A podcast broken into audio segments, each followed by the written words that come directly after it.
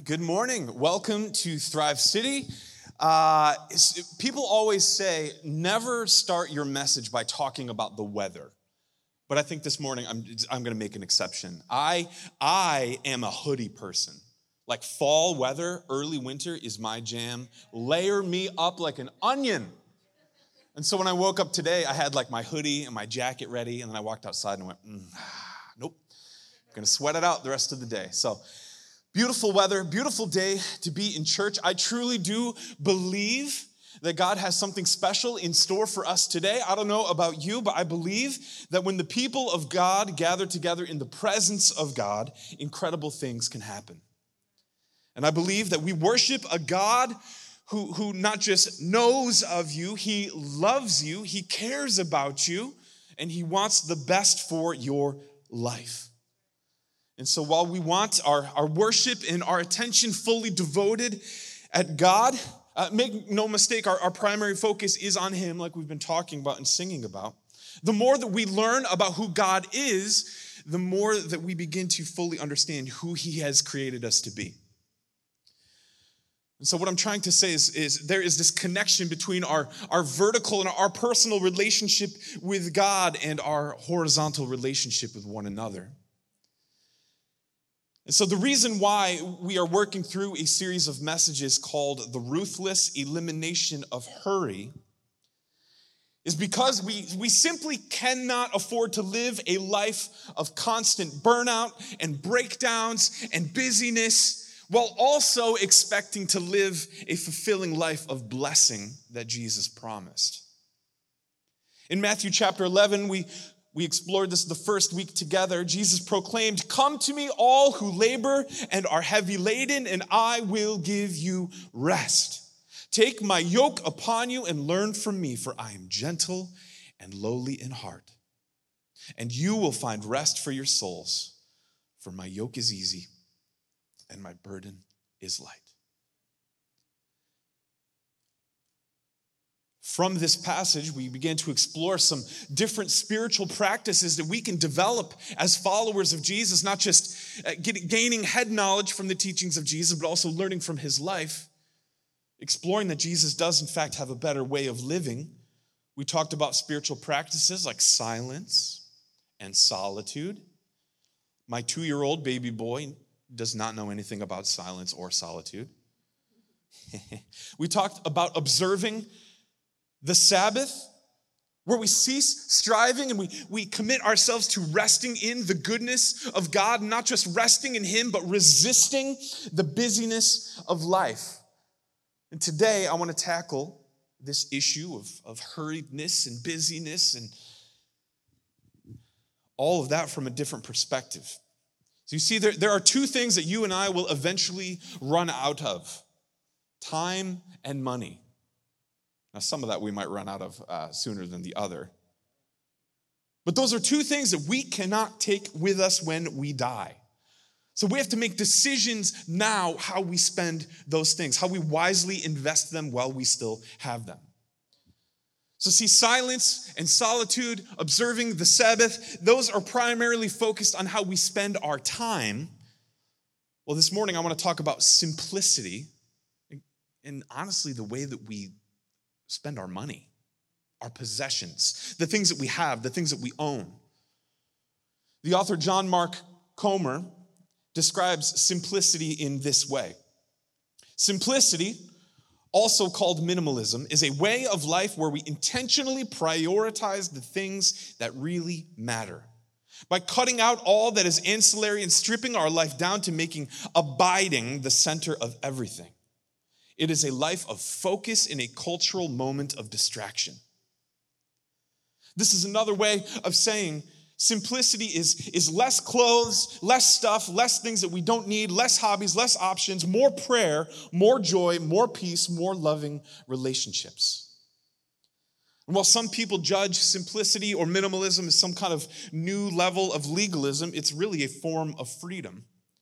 Since simplicity is, is a lifestyle, it affects how we live at every level, not just the number of things that we have in our closet at home, but what we do with our activities, our schedule, our budget, and how we spend our time.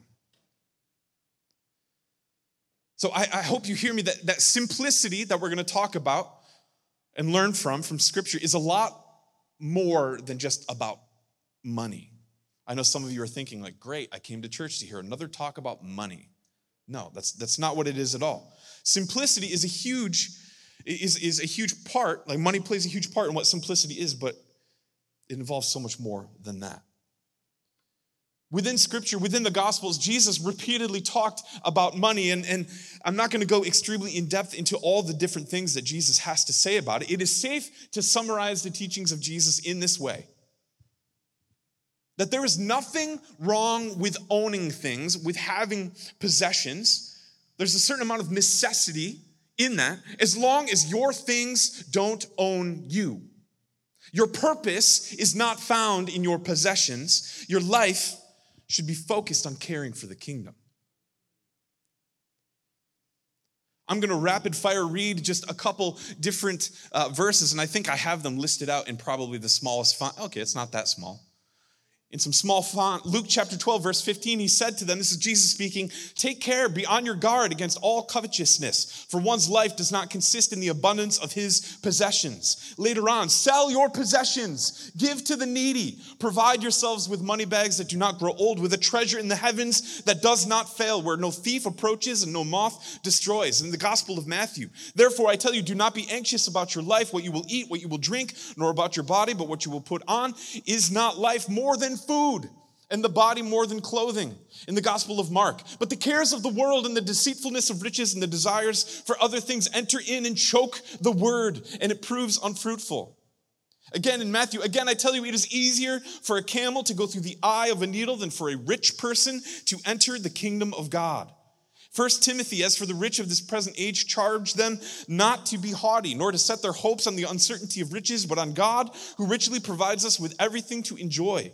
They're to do good, to be rich in good works, to be generous and ready to share, thus storing up for treasure for themselves as a good foundation for the future, that they may take hold of that which is truly life. In the book of Acts, in all things I've shown you that by working hard in this way, we must help the weak. And remember the words of the Lord Jesus, how he himself said, It is more blessed to give than to receive. Over and over and over again, Jesus teaches us to be wise with what we have. We have to make the distinction that Jesus doesn't necessarily give us black and white rules. You can own this, you cannot own this. It's okay to hold on to this, but you have to give this away. Jesus instead gives us overall principles that we are to apply and use in our lives. So this morning, I want us to specifically focus on a passage found in Matthew chapter 6 that takes place in the midst of the famous Sermon on the Mount. Matthew chapter 6. If you do not have a Bible, I would love to give you one to use and to keep. If you want a Bible to keep, just raise your hand. We will get you one. But Matthew chapter 6, I'm going to be reading from verse 19 through verse 25. Again, this is Jesus speaking. He says, Do not lay up for yourselves treasures on earth where moth and rust destroy, where thieves can break in and steal, but lay up for yourselves treasures in heaven where neither moth nor rust destroys, where thieves do not break in and steal. For where your treasure is, there your heart will be also. The eye of the lamp, the eye is the lamp of the body. So if your eye is healthy, your whole body will be full of light. But if your eye is bad, your whole body will be full of darkness. If then the light in you is darkness, how great is the darkness? For no one can serve two masters. For either, either he will hate one and love the other, or he will be devoted to one and despise the other. You cannot serve God and money. And if you're looking at this in your Bible, there's probably a paragraph break here, maybe a new title, but I also want to include verse 25. Therefore, I tell you, do not be anxious about your life, what you will eat, what you will drink, nor about your body, what you will put on. Is not life more than food, and the body more than clothing? Jesus, this morning we put our full trust in you. We boldly ask that you would radically change our understanding of success, of prosperity, of contentment. Jesus, we ask that you would rearrange our priorities, that we would put you first and foremost. May we loosen our grip on the things that don't really matter. Help us to change our perspective that, that we are able to store up treasures in heaven, investing in eternity.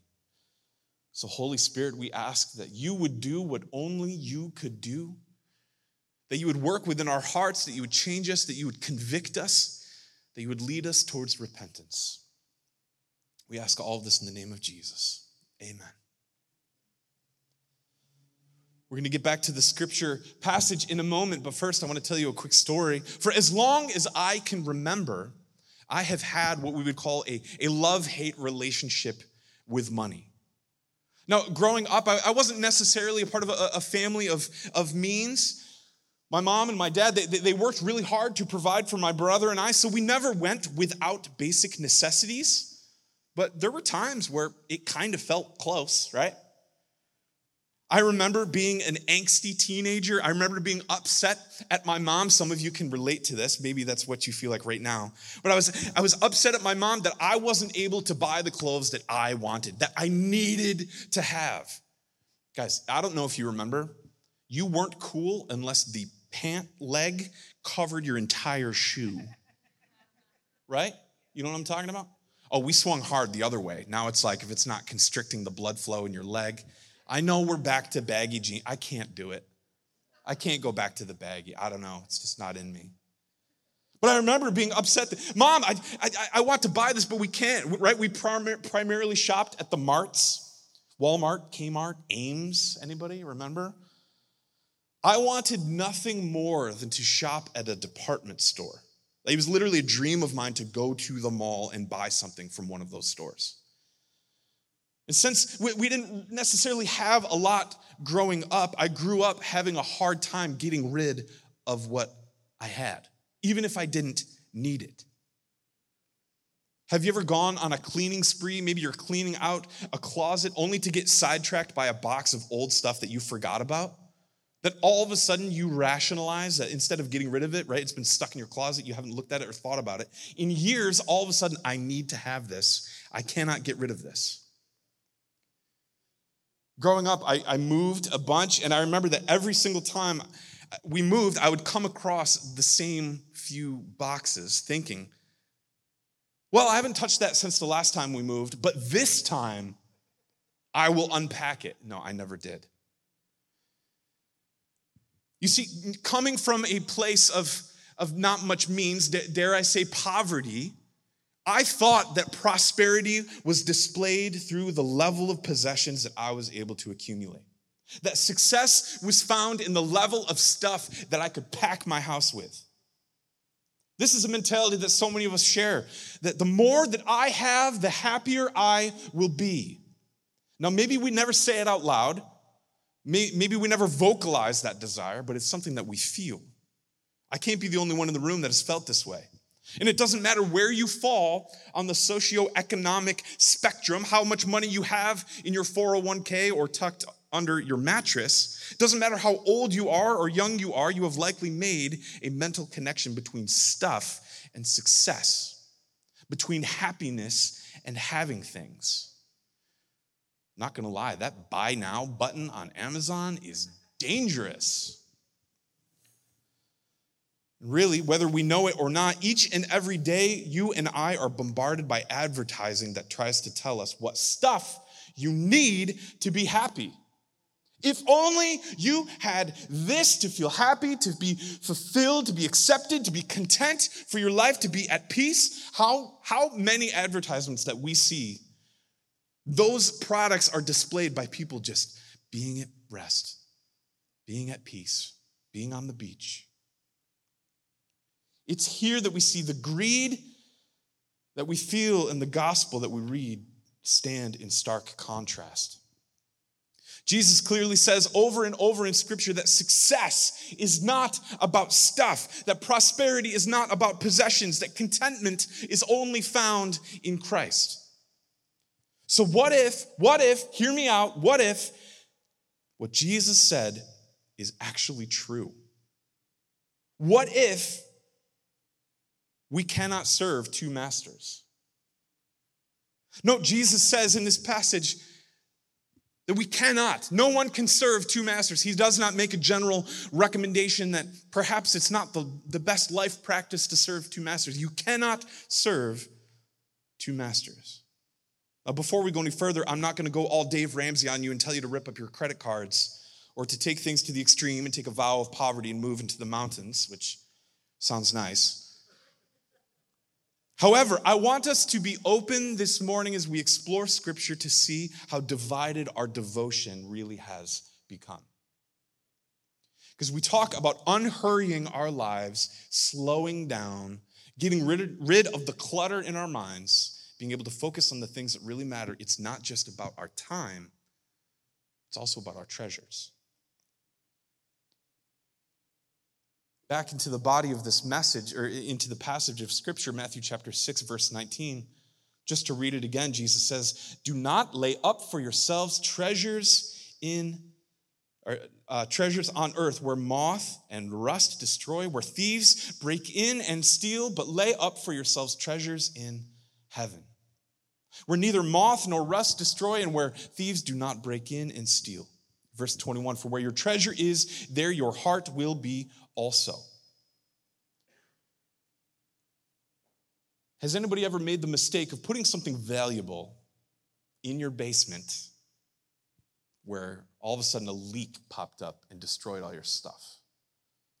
This unfortunately happened to me when my brother and I uh, we rented a house and it had a nice basement and it looked like it was going to be fine and dry and we ended up putting something in there something with a lot of sentimental value that we had inherited from our grandfather. We put it down there. This will be a safe space. And then the next time that we went down, we realized that at some point along the way, a leak had sprung up and it just saturated everything that we had put in the basement. And this thing was made out of wood and it just sucked up all this water and destroyed it.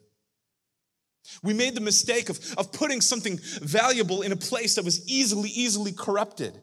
And here Jesus is saying, like, hey, don't, don't lay up or, or kind of like stack and accumulate and hoard things here on earth where ultimately it's going to be destroyed. It's not going to last. No matter where you invest it, no matter where you put it, it's not going to last.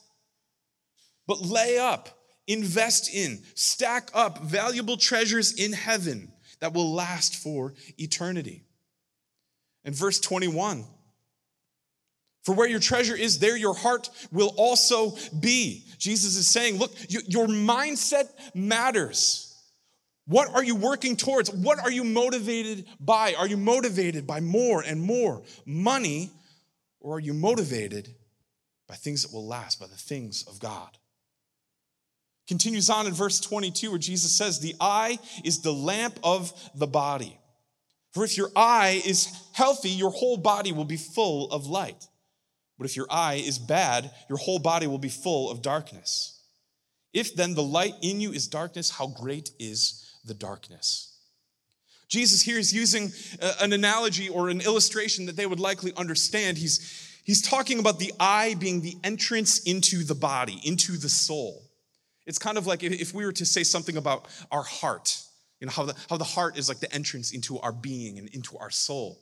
Jesus is saying the eye is the lamp of the body. So if your eye is healthy, your whole body is going to be full of light. Anybody have astigmatism?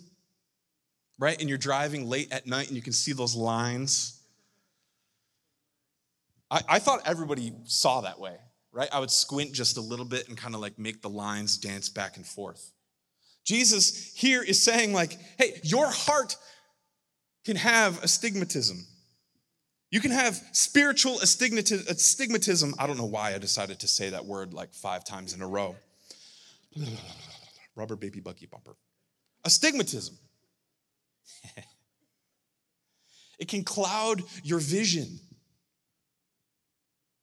Verse 23 if your eye is bad, if you have the wrong focus, if you're consumed by the wrong things, your whole body will be full of darkness. See, what your eye is focused on has a lot to do with what's happening inside of your heart. So focus on what truly matters.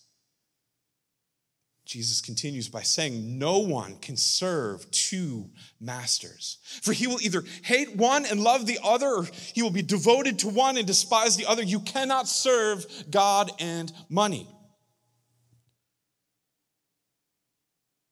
And then verse 25, Jesus connects the two worry and money.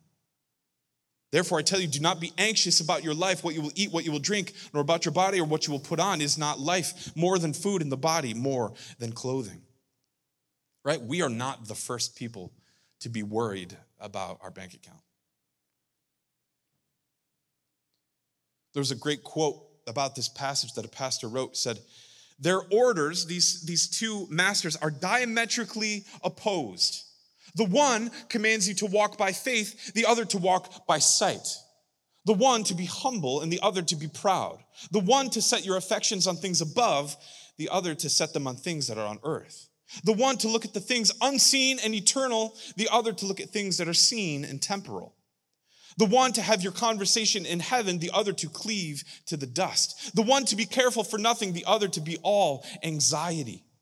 The one to be content with things that you have, the other to enlarge your desires. The one to be ready to distribute, the other ready to withhold. The one to look at things of others, the other to look at only at one's own things. The one to seek happiness in the creator, the other to seek happiness in the creature. Is it not plain that there is no serving two such masters? If you love one, you must hate the other. If you cleave to one, you must despise the other. You cannot serve God and money. And so, the heart of what we're trying to get at today as we talk about simplicity, we're going to have some clear action steps in just a moment. We need to understand the distinction between money and the love of money. Because money is something that we need. All of us need to eat, we need shelter, we need clothes on our bodies. Like money is just a necessity. But what Jesus is saying is it is the, the love of money when we become so consumed and focused, believing that our purpose is in those possessions, that our safety, our security is all found in the stuff that we have, that is when things begin to go wrong. Because all of a sudden, our dedication, our devotion, the literal focus of our lives is adding more zeros to our bank account instead of investing in what really matters. Right? How many of you are workaholics? You don't have to raise your hand, it's okay. You're probably like, when are we to be done so that I can get back to what I need to do? Those of us, I'm one of them, those of us that struggle peeling ourselves away from work oftentimes it goes back to the same mentality. I need to work harder, I need to achieve, I need to provide, and all of a sudden I realize that I missed out on all the things that matter the most. So you cannot serve two masters, you cannot love God and money. So, what does this look like in our lives? If we're not going to just give things away, right? We're not going to sell all our, our possessions. That's not what we're talking about. How do we seek simplicity? First of all, clear the clutter. Clear the clutter. Here are just some like re- really practical action steps that maybe we can do this week to help begin to transition our mindset to a mindset of simplicity where we're focusing on God more than our love for things. Clear the clutter. What do I already have that I can give away? So, as we just to be clear, as we're talking about clearing the clutter, this is a focus on what we already have. And last time I looked in my attic, I have way too much stuff, right? What do I already have that I can just give away? That could be old clothes that maybe you don't wear anymore. It could be that one kitchen appliance that like takes up way too much space on your counter that you don't really use anymore. I remember growing up, it was the Ronco food dehydrator. Anybody? You could make fruit leather. It was the best. We thought it was going to transform our life. But you know what it did? It transformed the amount of cabinet space we had. That thing was a beast. What do you already have that you can give away? What can I share? What are the things that I own that I could loan? Maybe I have something that you need that maybe you can hold on to for a while while it serves its purpose, and then maybe you can give it back. I can give it to somebody else. What do I have I can give away? What can I share? What can I loan out? How can I begin to appreciate the simple pleasures of life and clear the clutter from my mind? If there's one thing that I know, it is sunsets are free. Beautiful walks in nature are free. When we begin to clear the clutter in our minds and devote ourselves to what matters the most, we develop an appreciation for the simple pleasures.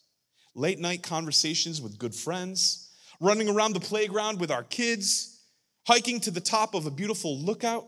Those are things that money could never buy. That you can't have a one click purchase on Amazon for more quality time with your kids. You can't find a coupon for a better relationship with your spouse, right? So, clearing the clutter, getting rid of those things that, that are just clogging our attention and our mindsets. So, next, seek simplicity.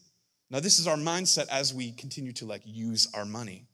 Before we buy something, ask yourself, what is the true cost of this item? The true cost, not just the price on the price tag, but what are the true ramifications of owning this item? I'm going to use myself for an example in a purchase that I made a couple years ago. Um, I love to ride uh, motorcycles. I actually got a chance to ride it this morning, and it was awesome. And it had a, a price. And I was like, okay, uh, we did our, our budget. I think this is something that we can afford. It's, a, it's a, an activity that provides me with like a lot of life. I, I love it. It's my quiet place.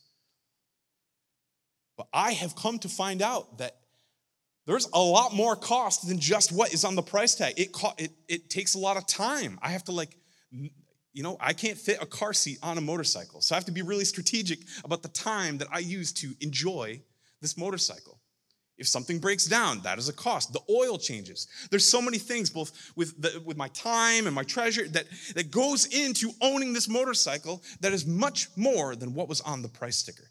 So as you go to buy something, ask yourself, what is the true cost? It's not just the money, but it's the time, it's the different things. Also, buy fewer, better things. Buy fewer, but better things. Again, I'm going to put myself on blast. I love fast fashion. I love going to the mall and buying a t shirt for $3.99. But what happens is I wear it two, three times, and all of a sudden it has a giant rip in it, and I'm like, well, it doesn't really matter. I only paid $3.99 for it. But what happens is I end up buying that same shirt for $3.99 three or four times, or even more, and spending more than if I just bought a quality shirt to begin with. I know this is a silly example. But if we buy less, but more quality items, they will last longer and ultimately simplify our lives. Also, as we seek simplicity, it is so important, church, to live on a budget. I'm not going to get up all in your business and tell you how to do it. All I'm trying to say is it's so important for us to live within our means, to just simply be a good steward of what God has given us. That's really all it is. I'm not saying you got to pull up an Excel spreadsheet or be like a master whiz in finances, but simply be wise with what God has have God has given you. Live by a budget. Lastly, as we clear the clutter, as we seek simplicity, we have to invest in eternity. So, whether it is your time, your talents, or your treasures, what are ways that we can spend them wisely in ways that matter the most?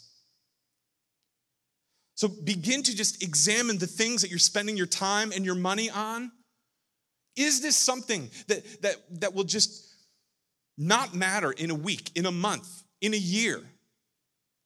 How can I invest myself into the relationships and the friendships around me? How can I invest more into my marriage? How can I invest more into being a better boss or an employee? How can I invest more in my relationship with my kids or, or my grandkids or whatever it is? How can I invest more into my relationship with God? All these different things that money cannot buy, that Amazon will not deliver in two days. What are the ways in which you can invest in eternity?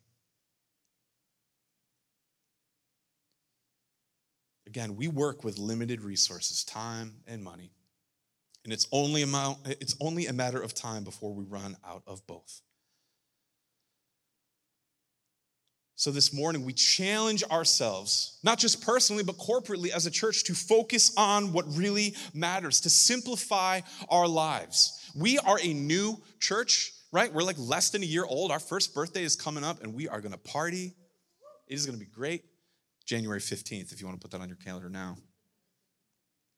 Not gonna be this warm. I hate to break it to you. But we are a young church, and oftentimes as a young church, it's a little easier to be, to be nimble with, our, with our, our ministries and our resources, and we're not like steering this old big ship that's been around for a long time. But let me tell you, really, really quickly, church can just be consumed with busyness and ministries, which, which are great, but it dilutes our focus. And so, even as a church, we want to be clear, we want to be simple in what we're focused on what we're devoting our time, our talent, and our treasure to as a church, as a church family. But please do not leave this place without understanding the true cost of contentment. That you will never be content by the amount of money that you have, or even if your life becomes very, very simplified and streamlined, that is not what brings contentment. The only source of strength and contentment is found in Christ alone.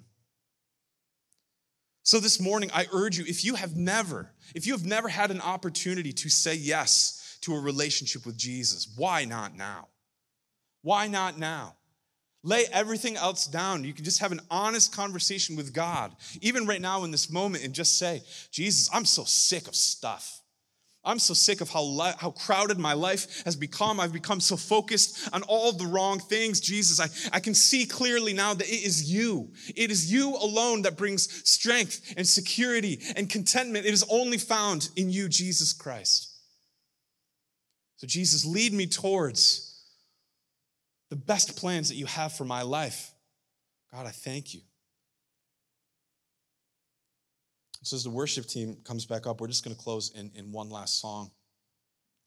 Together, I, I want us to examine our lives. Don't think about the person sitting next to you. Don't think about your spouse, right? Think about yourself what you have been focused on, what has been consuming you. What are the ways in which you can clear the clutter from your life? What are the ways in which you can seek simplicity? And what are the ways that you can begin to invest into eternity, into the things that really matter? What are the ways, like Jesus says, that you can store up for yourself treasures in heaven?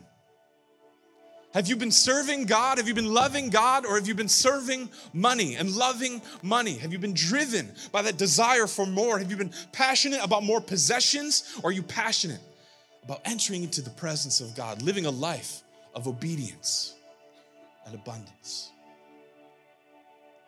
Would you stand as I can I pray for you as we close our time together in worship? Jesus, we want to be a people that is focused on what truly matters. We're so sick and tired of being sick and tired and being burnt out and overburdened by the busyness of life. So, Jesus, right now, strip that all away. Holy Spirit, do a work within our hearts, reset our priorities and our perspective where all that we can see is you. So that everything that we do when we leave this place is a way to invest into eternity, into the things that really matter, into the relationships that we have, that we can be a people that, lead, that live different lives than when we came in. We thank you and we praise you, Jesus. Do a work in this place. All God's people said, Amen.